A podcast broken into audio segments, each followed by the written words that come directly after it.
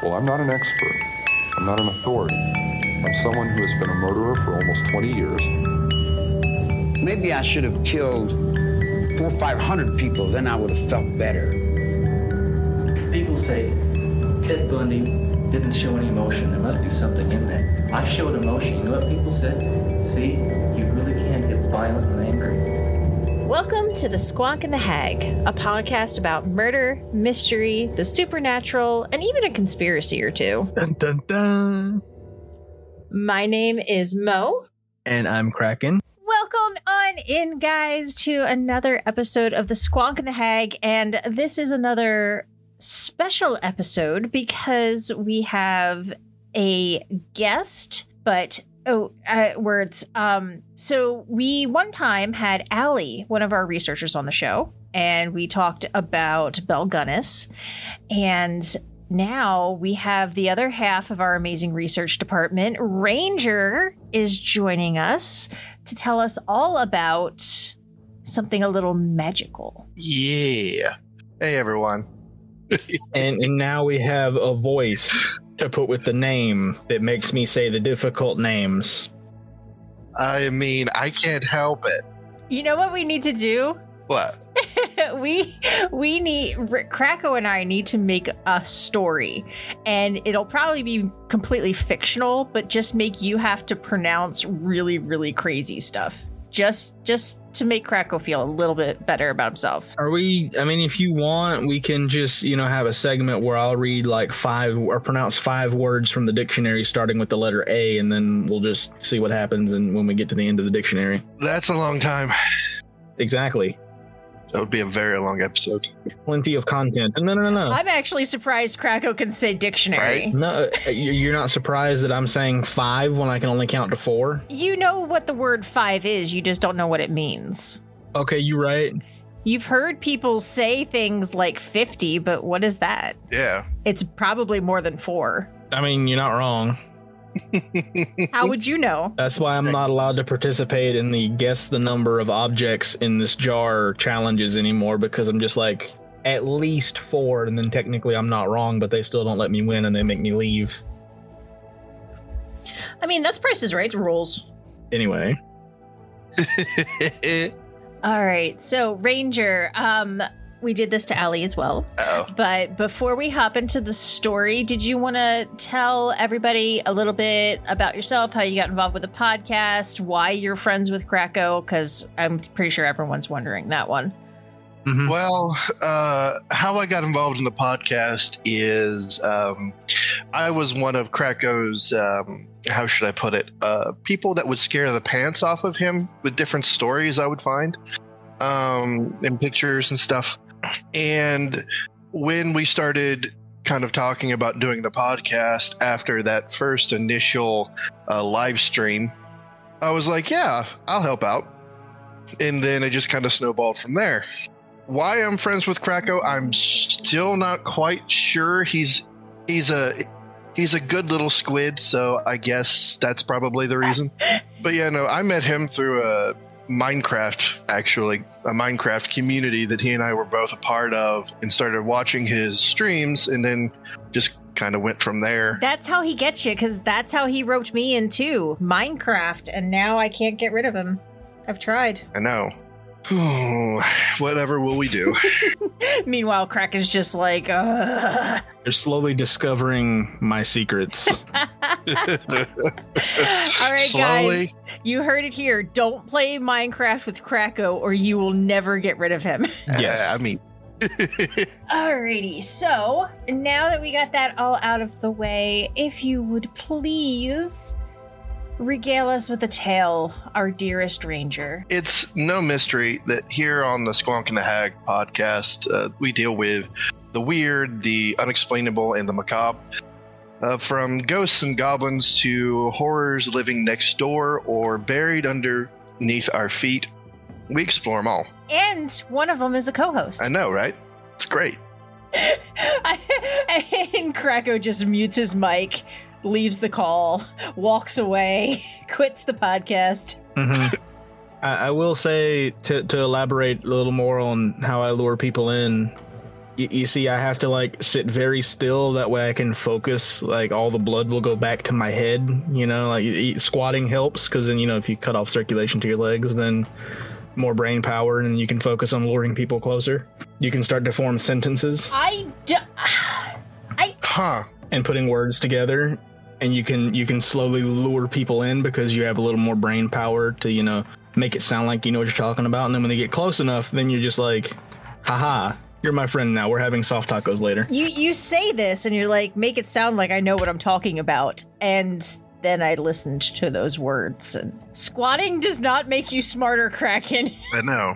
Exactly. I don't have to do that right now because I already trapped.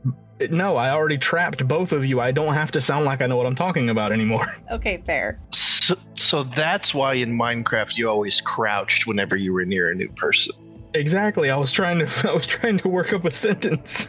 I didn't have enough oxygen and there was not enough blood in my brain. I had to. I had to. I Had to crouch to you know cut circulation off on unimportant parts of my body that I could just you know. I need. I need this for brain power. I just imagined you walking into a room and like walking up to somebody and then like squatting down and then standing up being hi I'm kraken The joke's on you. I have to squat outside before I get into the room because I can't figure out how to open the door. it says push, but I don't know what that means. I don't know how to operate this. I've been pulling on this door for like hours and it won't open. I have to squat outside to get someone to let me in first. and then you get arrested because people think you're squatting to poop It's like, oh, he's just he's just chilling on the corner. Let me go closer and make sure he's all right. And then jokes on you that that's how I got you. Then I can say, can you hold the door, please? And then I can stand up and walk in, and then phase one is complete. if I if I ever see you like across a room and you're wearing a tracksuit and squatting, I, I do not know who you are. You know, I entered a competition one time where like I almost like the grand prize was like a custom tracksuit that was like emerald green. What kind of contest was that? I wouldn't worry about it. It's fine.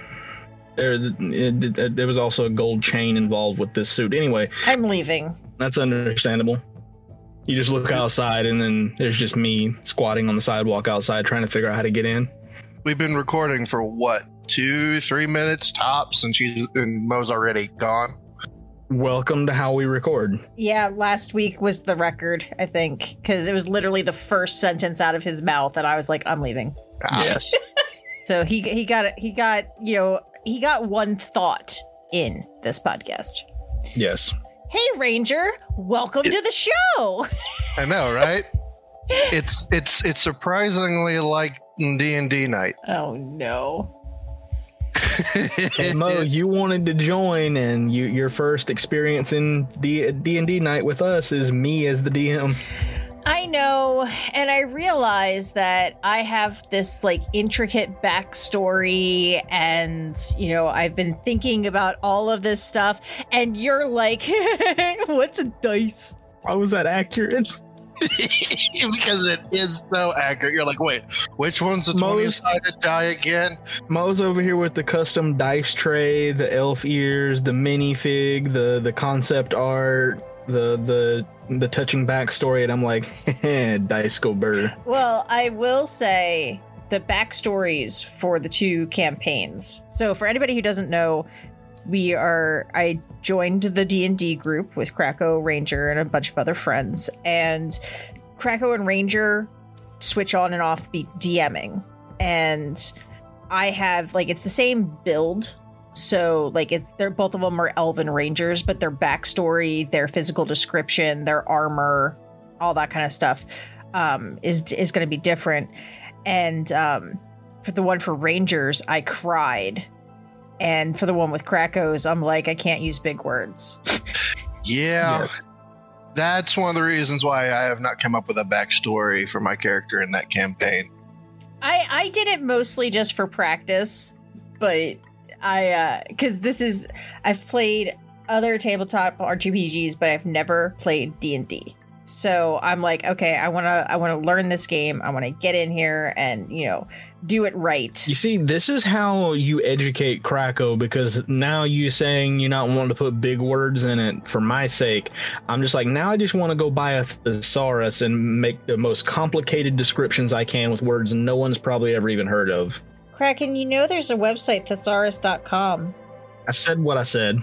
It's free. You you know that there are actual like generators for describing things out there, right, Krakow? I said what I said. I'm just saying. I didn't know that. I'm going to quickly go to Google. I will send you a link after we're done recording, okay? I promise. Why didn't I know about this before? Who's keeping these things from me? You never asked. Fair enough. We're just surprised you know how to use a computer at all. I mean, he's probably technically on his like flip phone, like his little Peppa Pig thing. I have modified the Peppa Pig phone. The Peppa Pig Yes. PPO6. Now I just I, I'm pretty sure like if he would share a video, the Peppa Pig phone has like all these wires coming out of it, and there's like jumper cables clipped on the sides and like smoke coming out of it. You see, you see, I would do that just for the memes, just you know, glue a bunch of wires to it and everything. But um, if the wrong person sees that, that might look a little suspicious, and, and I don't want to be a part of the the. I don't. I don't want to be uh, the recipient of a free watch from the FBI. I don't want to get put on the watch list. Krakow tried to build Krakow, a bomb with a Peppa Pig You phone. already are. You right? So you're saying I shouldn't glue a bunch of wires to the Peppa Pig phone and go to the local FBI office and say, "Can I get my free watch now?" Uh, probably not. No.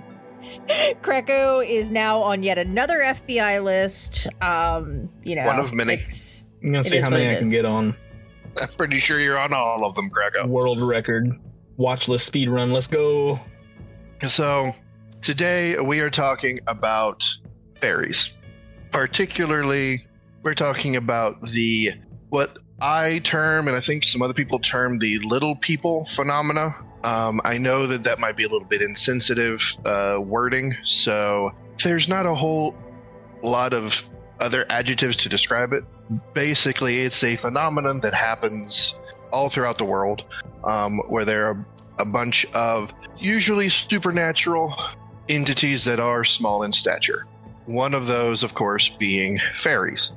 Over the years, no other phenomenon has actually caught my interest more than this.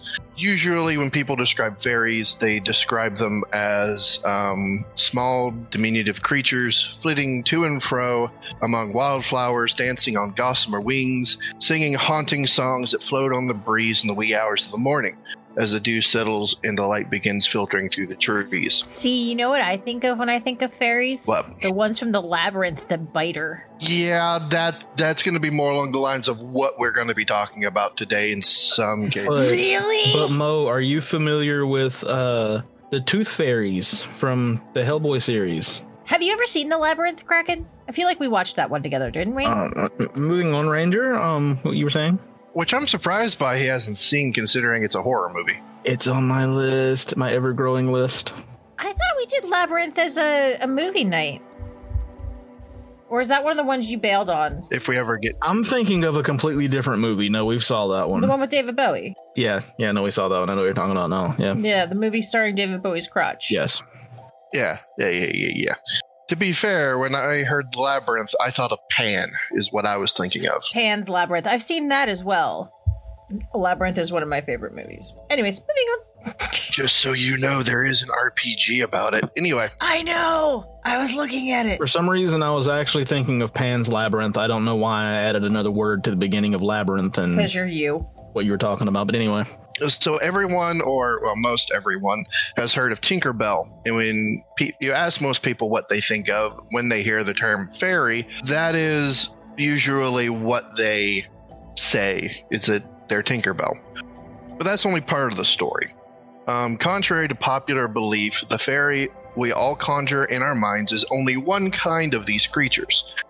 And boy, do they run the gambit. Uh, from little good natured tricksters to malevolent entities hell bent on hurting you, and everything in between. Or both at once, depending on their mood. So, what are these Fey creatures? What is their history? And why are we so fascinated by them?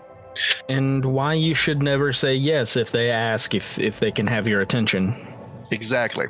I can answer some of those questions, but you'll have to form your own opinions. Come along as we dive into this weird world and ask the age old question what came first, the fairy or the spoiled milk? What? Hey, uh, what? I'm sorry. What? In fairy lore, if you don't give them things, they start doing things to your livestock and your crops. In some traditions. Oh. One of those was either spoiling milk or making it to where the cows didn't produce milk because the, the fairies were taking them. This is why I keep a piece of silver in the shape of a cross in my pocket at all times. I'm not messing with the fairies. It works on vampires too because of the cross shape, but you know. If you anger a fairy in Iceland and then the uh, Yule boys come around and the one tries to drink the milk straight out of the aminal, does Mhm. that mean you're going to anger the Yule boys too because they're going to drink spoiled milk straight from the. Potentially. But that's also crossing cultural wires. Okay, but if we if we say that it's not crossing wires, would we eventually just have like a big battle between all mythical creatures? No, because they would all hate you and then be fine after you they got done with you. Fair enough. it's it's you versus all of them, and you ain't gonna win. But you were about to say something about the silver. Did I make a mistake? Eh, eh. I mean, a cross is probably a good thing. I thought silver was for werewolves. Silver is for werewolves, slightly vampires. From what I understand, iron is the best thing against. I don't know a, why I was uh, thinking silver. I was just about to say it's iron, isn't it? Yeah, That's what I was thinking of. Anyway, I have my protection against vampires and werewolves. I'm, I'm all right now. Just to get a piece of iron and just to carry a cast iron skillet. Just, I'm safe from vampires because I really love garlic. I mean, same. It also keeps people away from me, which is nice. yeah, Yeah. that's true. So before we continue our little deep dive here, um, I want to kind of make some terms clear. I have my own biases and reasons why I term certain things as falling within the Fey realm. This falls into a simple rule, um, kind of summing everything up. If they are humanoid, exhibit magical abilities or properties, they revolve around nature or being outside human society, a, uh, i.e., seen in graveyards, uh, and they don't come from here, as in this physical plane, then they are Fey. It's kind of a wide net, and it can include a bunch of different things because a lot of different phenomena can fall into this. I'm human, and I don't claim to know much of it, uh, anything, and so I am liable to make a mistake, take things out of context, and be insensitive towards things in an unwitting manner. Uh, if you have any questions or concerns or comments, please, please, please write into the show or interact with us so that way we can try and rectify whatever we or I messed up on. Now, with that being said and that out of the way, let's get right into it. Just what are the Fae? So the term fairy originates within the Middle English word fairy, as in spelled F A E R I E, as well as a bunch of other different spellings. Some of them have Y's, some of them have I's instead of A's, which are all borrowed directly from the Old French, which is how we term it today, actually, as fairy, F A E R I E. In Middle English, the word meant either enchantment, the land of enchantment, or the collective noun for those who dwell within fairyland. In modern English, the term went from fairy with an IE at the Y and Fey with an AE turned into Fey with an AY.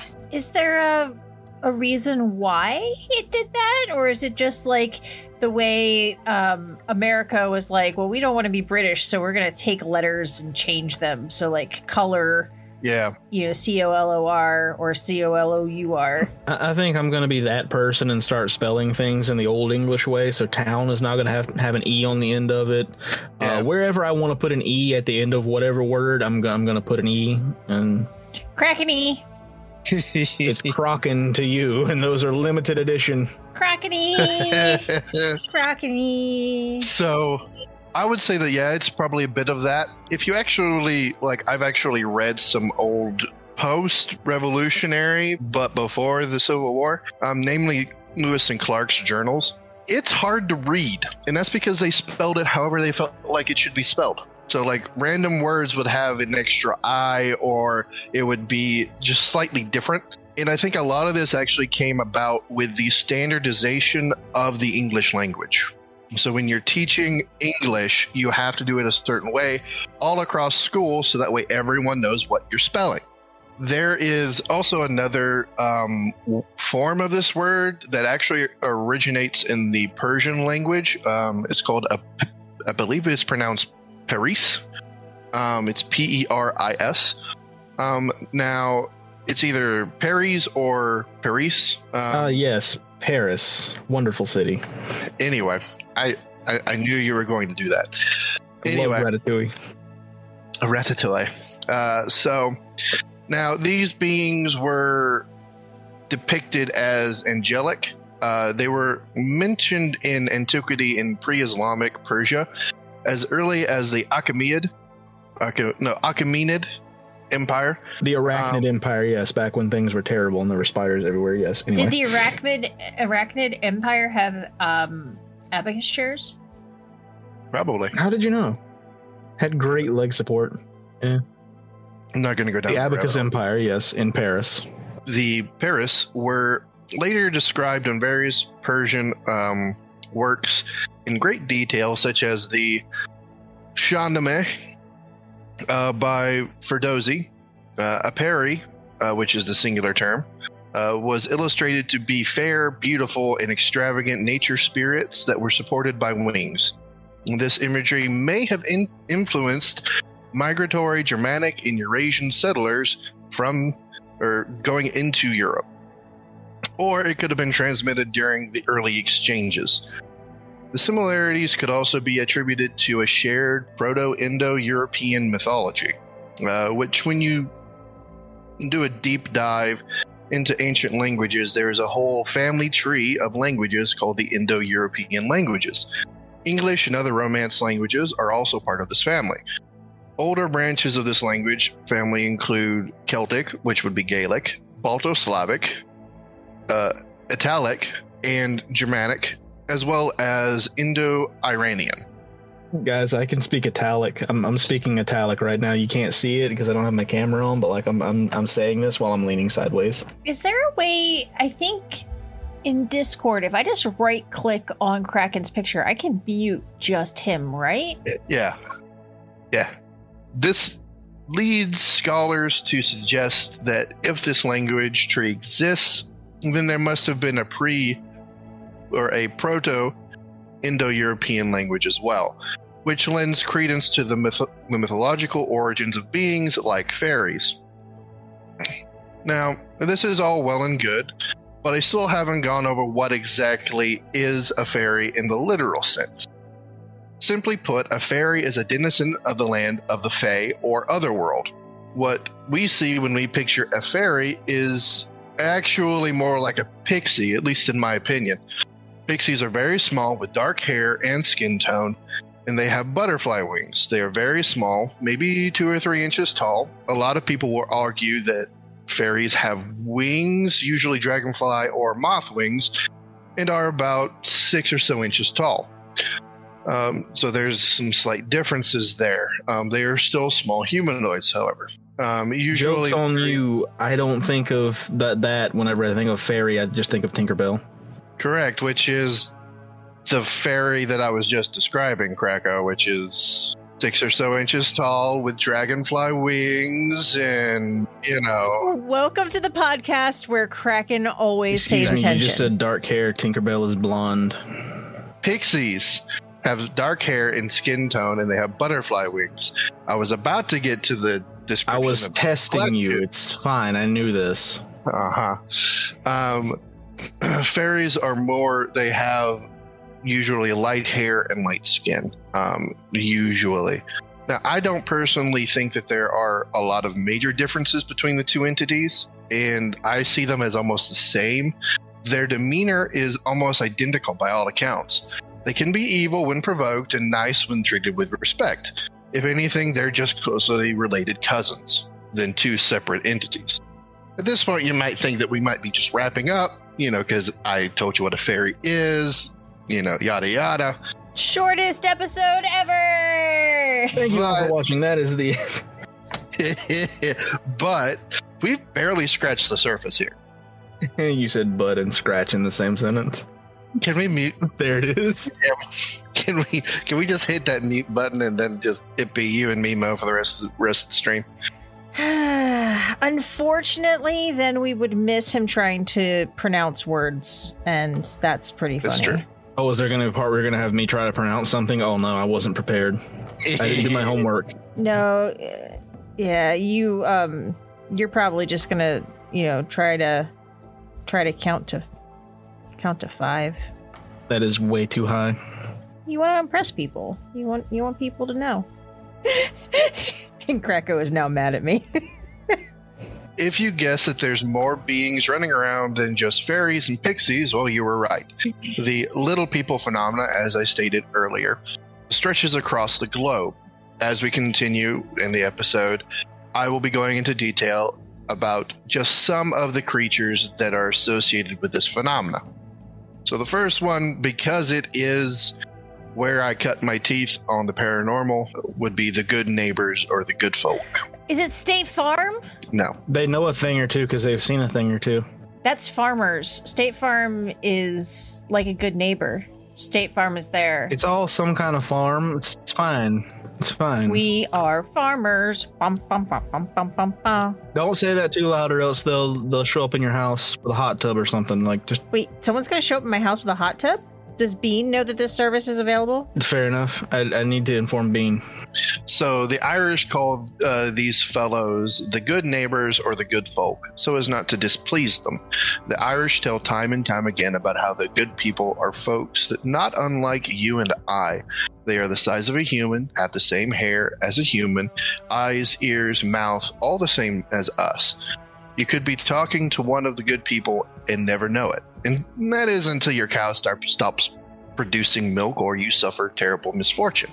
This is also where the changeling folklore comes from, at least as far as I can tell. These good people steal children. For what purpose? It is never said, and replace them with one of their own. Now, this has been attributed to, in recent times, how people have viewed birth defects and mental illnesses within children. It has also affected grown adults too. People who changed from a happy, driven individual to someone who wasn't and never seemed to get better uh, was treated as an adult changeling or that they had been led by the fairies. These days, we know that th- uh, what these people were suffering from was a mental illness, possibly depression. Now, I won't go into the more horrible stories of how you're supposed to tell if someone is a changeling or not. I'll save that for another episode.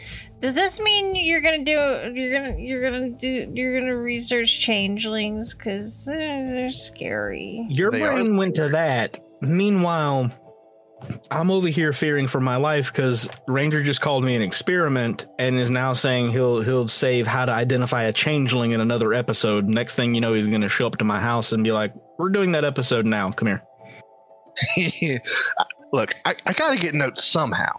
I, I I'll I'll let you two have have fun with that and um yeah, Krakow, I think you and Ranger can do that episode. Just just you two. Just Wait, no, you please help. No, no, just you two. You guys got this. It's fine. Wait, no.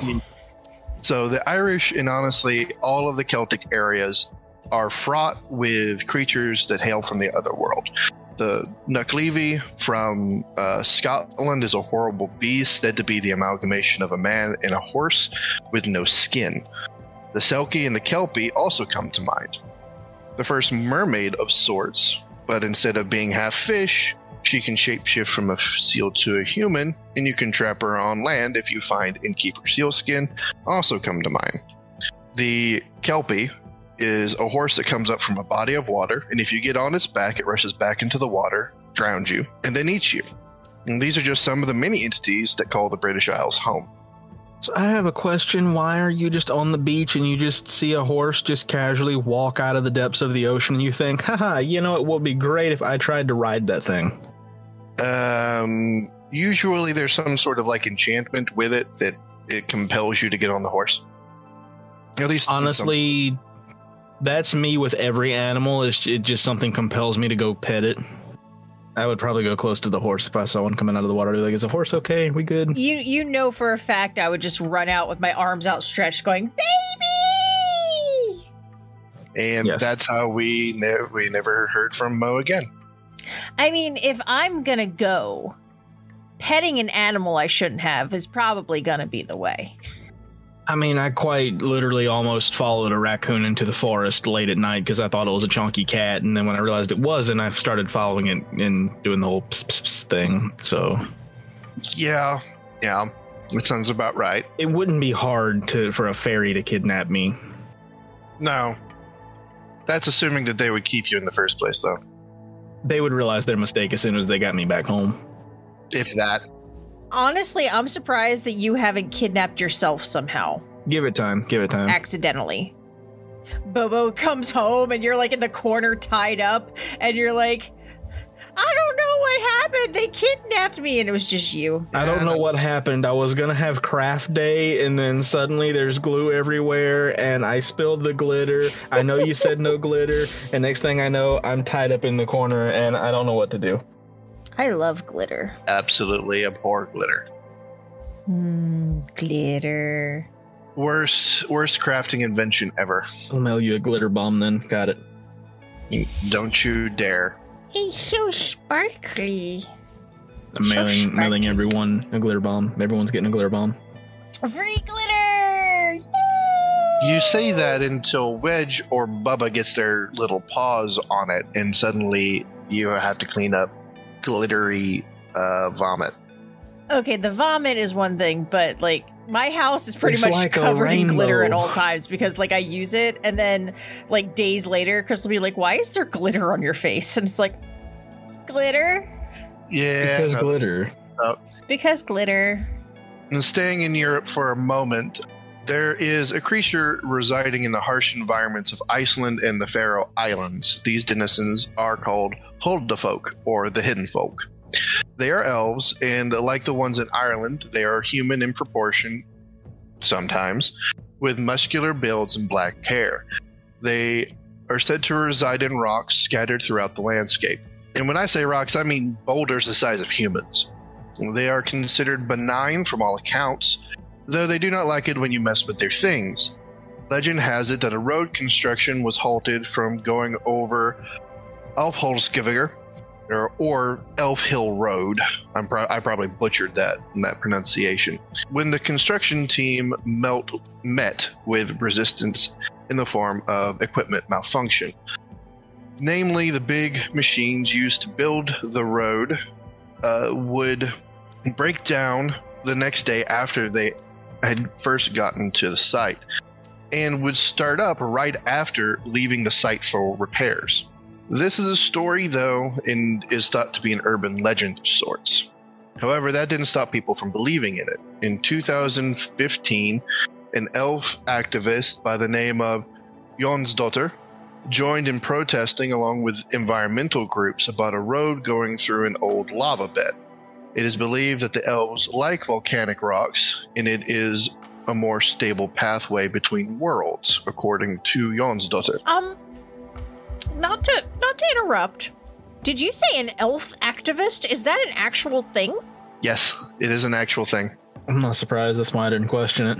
Is that like a paid gig? I don't think so. It's it's basically at least from what I researched or what I remember researching is that it's it's like um environmental activist group that also does things in the for elves as well because they're kind of one and the same. That's that just sounds like elves and fairies disguising themselves as humans and becoming quote elf activists. So I thought you just said Elvis. Maybe I did. you know, it, in, interesting thing. I've actually been to Tupelo, Mississippi, which is where Elvis is from. I uh my parents went to Graceland and I think my mom died and went to heaven when she walked around there. She like she so my they came and after they got back I had to sit and look through all the pictures with them as they told me about all the pictures cuz that's what parents do. And I think my mom took thousands of photos of Graceland. You know that it's uh, it's supposed to be haunted, right? I have heard that. I don't know the details of the story, but I have heard that it's supposed to be haunted. I think it's the Jungle Room. I think it's what it's called. I think that they, people have seen the apparition of Elvis there at least once. Isn't that old Wizard of Oz theme park supposed to be haunted too? Or You mean the one you went to? yes? No. Okay, it's just an old. It's just a creepy abandoned park. Okay, I would. From- I know there's a difference, but From from what I was reading when like when you went, I went and researched it a little bit. It doesn't seem like there's anything weird about it. It just was abandoned for such a long time and no one went Fair up enough. there other than uh thrill seekers. Because it was I could creepy. not remember. Yeah, and like anytime something's abandoned for a long period of time, it gets creepy. eventually the road was actually moved uh, but officials said that it wasn't f- the elves or anything of the sort that made them change the direction of the road but the actual rock in question a huge basalt boulder was unique in a cultural light and so they moved the road And because they would put offerings in front of the huge uh, basalt boulder because that's where the elves or the Huldufolk lived. So um, it's kind of a catch twenty two there. Um, It, they they literally made a movie ab- about this pretty much. Though it wasn't elves, it was trolls. But uh, basically, they're coming out with another one. there's gonna be another one. I think so. Fair enough. Pretty Or much could- don't dig tunnels in in troll territory because you'll wake one up. So in recent years, there have been surveys, though there are naysayers uh, to this actual survey, uh, that have stated that 46% of the people in Iceland believe in elves in some shape or form. The naysayers uh, hold to the belief that because of the wording chosen for the surveys are asking leading questions or are not worded the best, it should be thrown out. Moving away from Europe and into North America, the North American continent is riddled with lore surrounding these entities. I will continue using the term Fae as an umbrella term, and it is by no means a way to d- diminish or belittle anyone's beliefs or to Eurocentrize or whitewash these stories and histories that are not my own. In Cherokee stories, there are a race of beings called the Little People or the Yunwe Junsti. I'm hoping that I got the right pronun- pronunciation for that there's a lot to unpack with the little people of the the Cherokee. In appearance, they are small, about knee high. Uh, they are always said to be very handsome or beautiful, and they have long black hair that almost touches the ground. Now, depending on who you talk to, and I don't know the veracity of this, but there are supposedly three different kinds of little people. The rock people, who are mean and take children, but only when they are threatened the Laurel people, who are mischievous tricksters, but will do more good than harm, and the Dogwood people, who are the ones who do good and heal people. Each one has a different lesson to teach. The Rock people teach that meanness is not good and it will come back to you. The Laurel people teach us to not take life seriously and to enjoy the time we have. And the Dogwood people teach us to be kind out of the goodness of our hearts and to not do good for personal gain or obligation.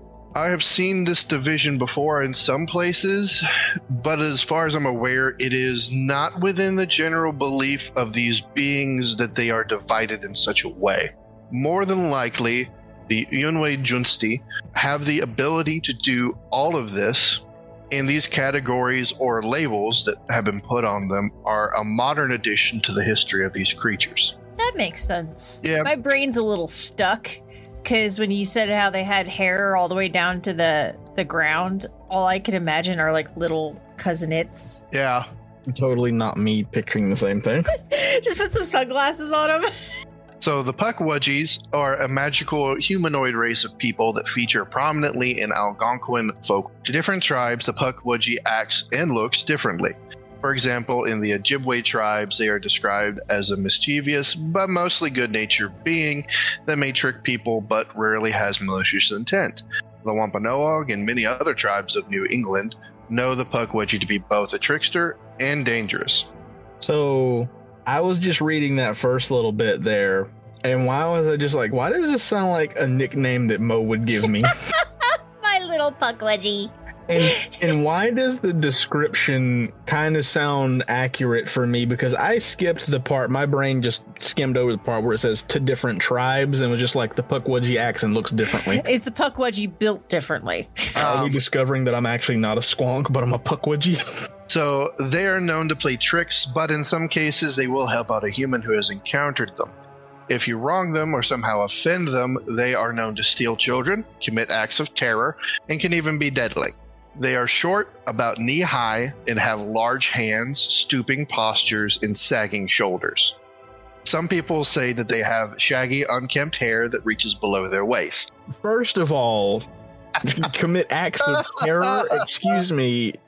Did you just describe a, a small terrorist? No, I think that what uh, I meant by that was that they do they do things to scare people. That is They like terrorize people. It's Yes. but that's not where my brain went when I heard they commit acts of terror. My vote still goes that Krako's a Puckwudgie. So are we? Are we no longer the squonk and the hag? Are we the puckwudgie and the hag? you can be both. Yeah, you can be you Fair can be both. Um, you're a puck wedgie who buzzed his hair. Yes. I don't know. I still think that the squonk is probably be- a better fit. Wow, Ranger just just said I'm ugly and I cry all the time because of it. The most miserable creature in the world. Yeah, is he really wrong? Like, I mean, if we look at this objectively and we we remove emotion and feelings, um, I mean, Bruh. I see how it is. We love you, Krakow. I'm gonna spoil all your milk. You can try.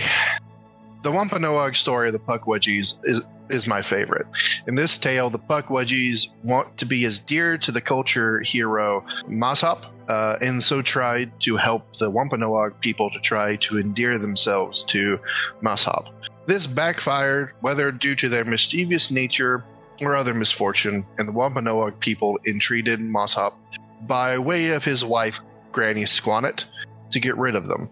He's, he did this by gathering up as many as he could in his hands and throwing them all over New England. Some say even as far south as Delaware.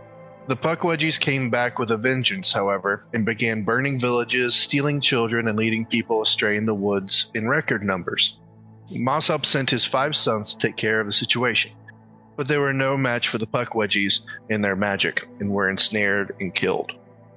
Enraged, Moshup and Granny Squannit went on a rampage against the Puckwudgies and slew as many as they could find. Some Puckwudgies survived, and these remnants are what are seen today all throughout New England. One of these days, we'll get get around to, I believe it's the Bridgewater tri- Triangle, which is like a hot spot for these things. I'm looking forward to doing that one. So you telling me someone just picked them up and was just like, yeet? Basically, yeah. can we do that to Krakow? Boy, if I could count how many times that's been done to me, but I can only count to four. So it's been at least four times. At least four, yeah. So next up, we have the Duende or El Duende. It's a interesting creature. The stories of this entity can actually be traced from back to Spain and Portugal. The El Duende or the Goblin, if my sources are correct, anyway. Is ranges that what from- everyone's been calling me whenever I thought that that was just my street name, El Duende? The El Duende or the Goblin ranges from an elf like creature to a spirit that dwells in your house to a forest spirit with a big hat uh, that whistles a mystical tune that leads children astray. In Latin America, there are a few different views on the Duende. In Belize, they are said to be helpful and guide children out of the forest, and in some cases has been described as carrying or wearing dried palm leaves as some sort of hat. Sound familiar? In south in southern Mexico, uh, they are seen as forest spirits. In the northern parts of Mexico and also the southwest of America, they are seen as spirits who dwell in your house, namely the walls of your house. And they have an affinity to walls of children's rooms. It is said that they also come out of the walls and clip the toenails of misbehaving kids, and sometimes they miss and take a toe with them instead of just the toenail. In the Philippines, they are spirits that are differentiated into two groups the white duende, which are good, and the black duende, who are mean and evil. They live in forests, caves, homes, ant hills, and termite mounds. It is said to step on and crush an anthill or termite mound places a curse on you from the Duende who live within. They are also known to play with children and seem to be only visible to them. So if you destroy an ant hill, then you could anger the spirit inside it. Potentially. I have angered so many duende. Then it is unreal. Basically, they are at war with me at this point. Then I want to circle back to the small person who lives inside the walls and chops off toes in the night. Specifically, children's toes. it's it's all fun and games until you're a misbehaving child laying in their bed at night and you hear something in the walls followed by let me get them toes. Yeah, the, the, we've gone from mythical creatures to serial killers. All right, it's just a toe. Mo, why are you worried? Have, you're not a child, nor have you been misbehaving. Un- unless both of those things are false, then you should be worried. Because I got enough true crime to follow. I don't need more added into the mix. Okay, so the next one on our list is called the Menehune. Uh, the Menehune are small humanoids with appearances not unlike the Hawaiian people, and were said to be marvelous workers. Doing most of their building under the cover of night, these little people built homes, temples, fish ponds, roads. And the most famous of these is the Alekoko fish pond on Kauai, one of the islands that makes up Hawaii. Archaeologists estimate this structure to be around 1,000 years old. Above the pond sits two stone pillars. These pillars of stone are said to be a king and his sister, changed into these pillars by the Menehune, who saw them spying on them as they built the fish pond. They also never finished the pond because they were spied upon. Legends say that the Menehune were first brought to the island at the behest of the first king who settled the island. The king sent for the Menehune and brought them in. They came with their chief, their high priest, and eventually they ended up with 10 divisions of men and 7 women, each with their own particular skill. People say that they were real people, not mythological, and that they had engineering skills the likes of which have not been replicated to this day. Some people on Hawaii actually claim that they are descendants of the Menehune. This just sounds I like think- me. They they like to build stuff out of clay and dirt, and they don't want human interaction, and they, so they do it at night when the humans are asleep. Yeah, except for the fact that they have engineering skills, the likes of which haven't been replicated to this day. Listen, if you give me a two by four, a hammer, and some nails, I will give you engineering skills that still haven't been seen to this day. I can't. I, I- I'm not going to say it's structurally sound or OSHA approved, but it's going to be engineering skills never before seen. You're not wrong. And it behooves me to say this. One of the cool things about these stories is that it also states that they did it extremely fast. Some of these things were built within a night. So the next one we have on our list is called the Patupaiarehe and the Maero. The Patapari are supernatural beings in Maori mythology that are described as pale to fair skinned with blonde or red hair, usually having the same stature as ordinary people and never tattooed. They can draw mist to themselves, but tend to be nocturnal or active on misty or foggy days, as direct sunlight can be fatal to them. They prefer raw food and have an aversion to steam and fire. Don't don't most people have an aversion to steam and fire? I'm sorry, but As in, like, fire scared, fire and steam scare them. I mean, same. So the Patupaiarehe can be hostile to humans, especially those who intrude on their lands.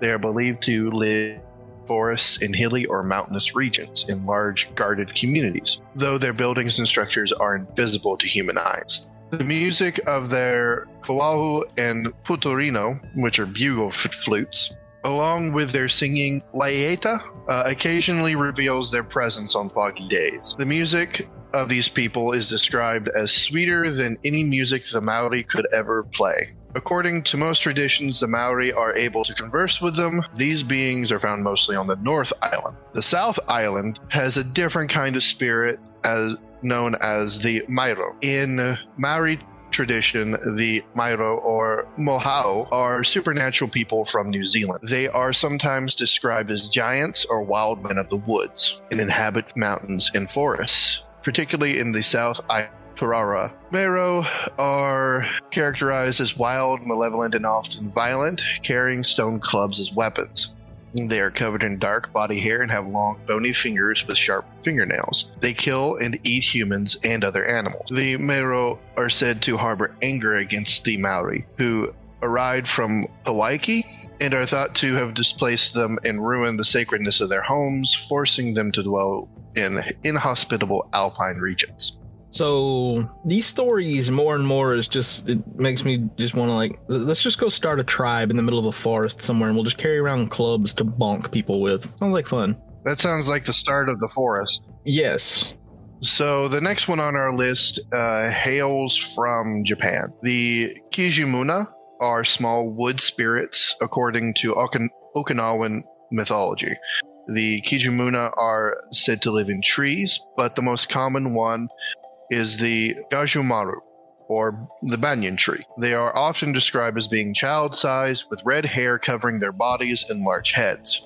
They are also known to be excellent fishermen, able to catch many fish, but then only eating one of the eyes of the fish before leaving the rest of it.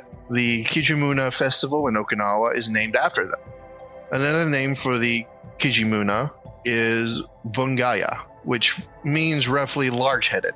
So the Kijimuna are known to be very mischievous, playing pranks and tricking humans.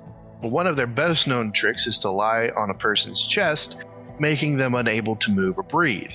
This is known as Kanashibari. Even though the Kijimuna are tricksters, they are they have been known to make friends with humans. However, these relationships often go sour. A Kijimuna w- may offer to carry a human on its back as it leaps through the mountains and over the seas. The Kijimuna, however, dislike people passing gas on their backs and will immediately throw the human off no matter where they were at the moment. The Kijimuna also apparently hate octopi, so I had another thought, and I have a so that means I have a question for the both of you. Oh, When are we going to do a, a segment that's like Crocodile Hunter, but it's Skeeter goes cryptid hunting, and it's just me in the woods wandering around with a camera, and I'm just like, I know that Bigfoot feller's out here somewhere. I'm gonna find him, and I'm gonna. You I'm, can start this anytime, Krako. Just grab a camera, head out to the woods. Don't call me if you get lost. Don't call me if you need bail money. Have fun. Give me the footage and I'll throw it online. I know that Bigfoot feller's out here somewhere. I'm gonna collect a sample. I got my straight razor in the holster right here, and I got my my Sasquatch bait on the other side here in a holster and a little, little plastic baggie. Feller sold it to me down the street. I don't know exactly what it is, but it smells awful. I think you just bought a bag of poop, Krako. I forget the name of the show, but the funny thing is now that I say that, there's actually a show that's basically what I'm describing. It's Yeah. people with accents like that that are hunting cryptids. yeah, it's called Mountain Monsters. There it is. That's what it is. I couldn't remember the name. Oh, I was gonna say Duck Dynasty. Mm, you're you're you're not hundred percent wrong. okay, so the next one we have is called the Koropokur. They are a race of small people in folklore of the Ainu people of the northern Japanese islands. The name is traditionally analyzed as a tripartite compound of kor, which is butterbur plant, hawk, which is under or below, and kur, which is person and interpreted to mean people below the leaves of the fuki, or the butterbur plant. So the Ainu believe that the Korpakor uh, were the people who lived in the Ainu's land before the Ainu themselves lived there. They were short of stature, agile, and skilled at fishing. They lived in pits with roofs made from butterbur leaves.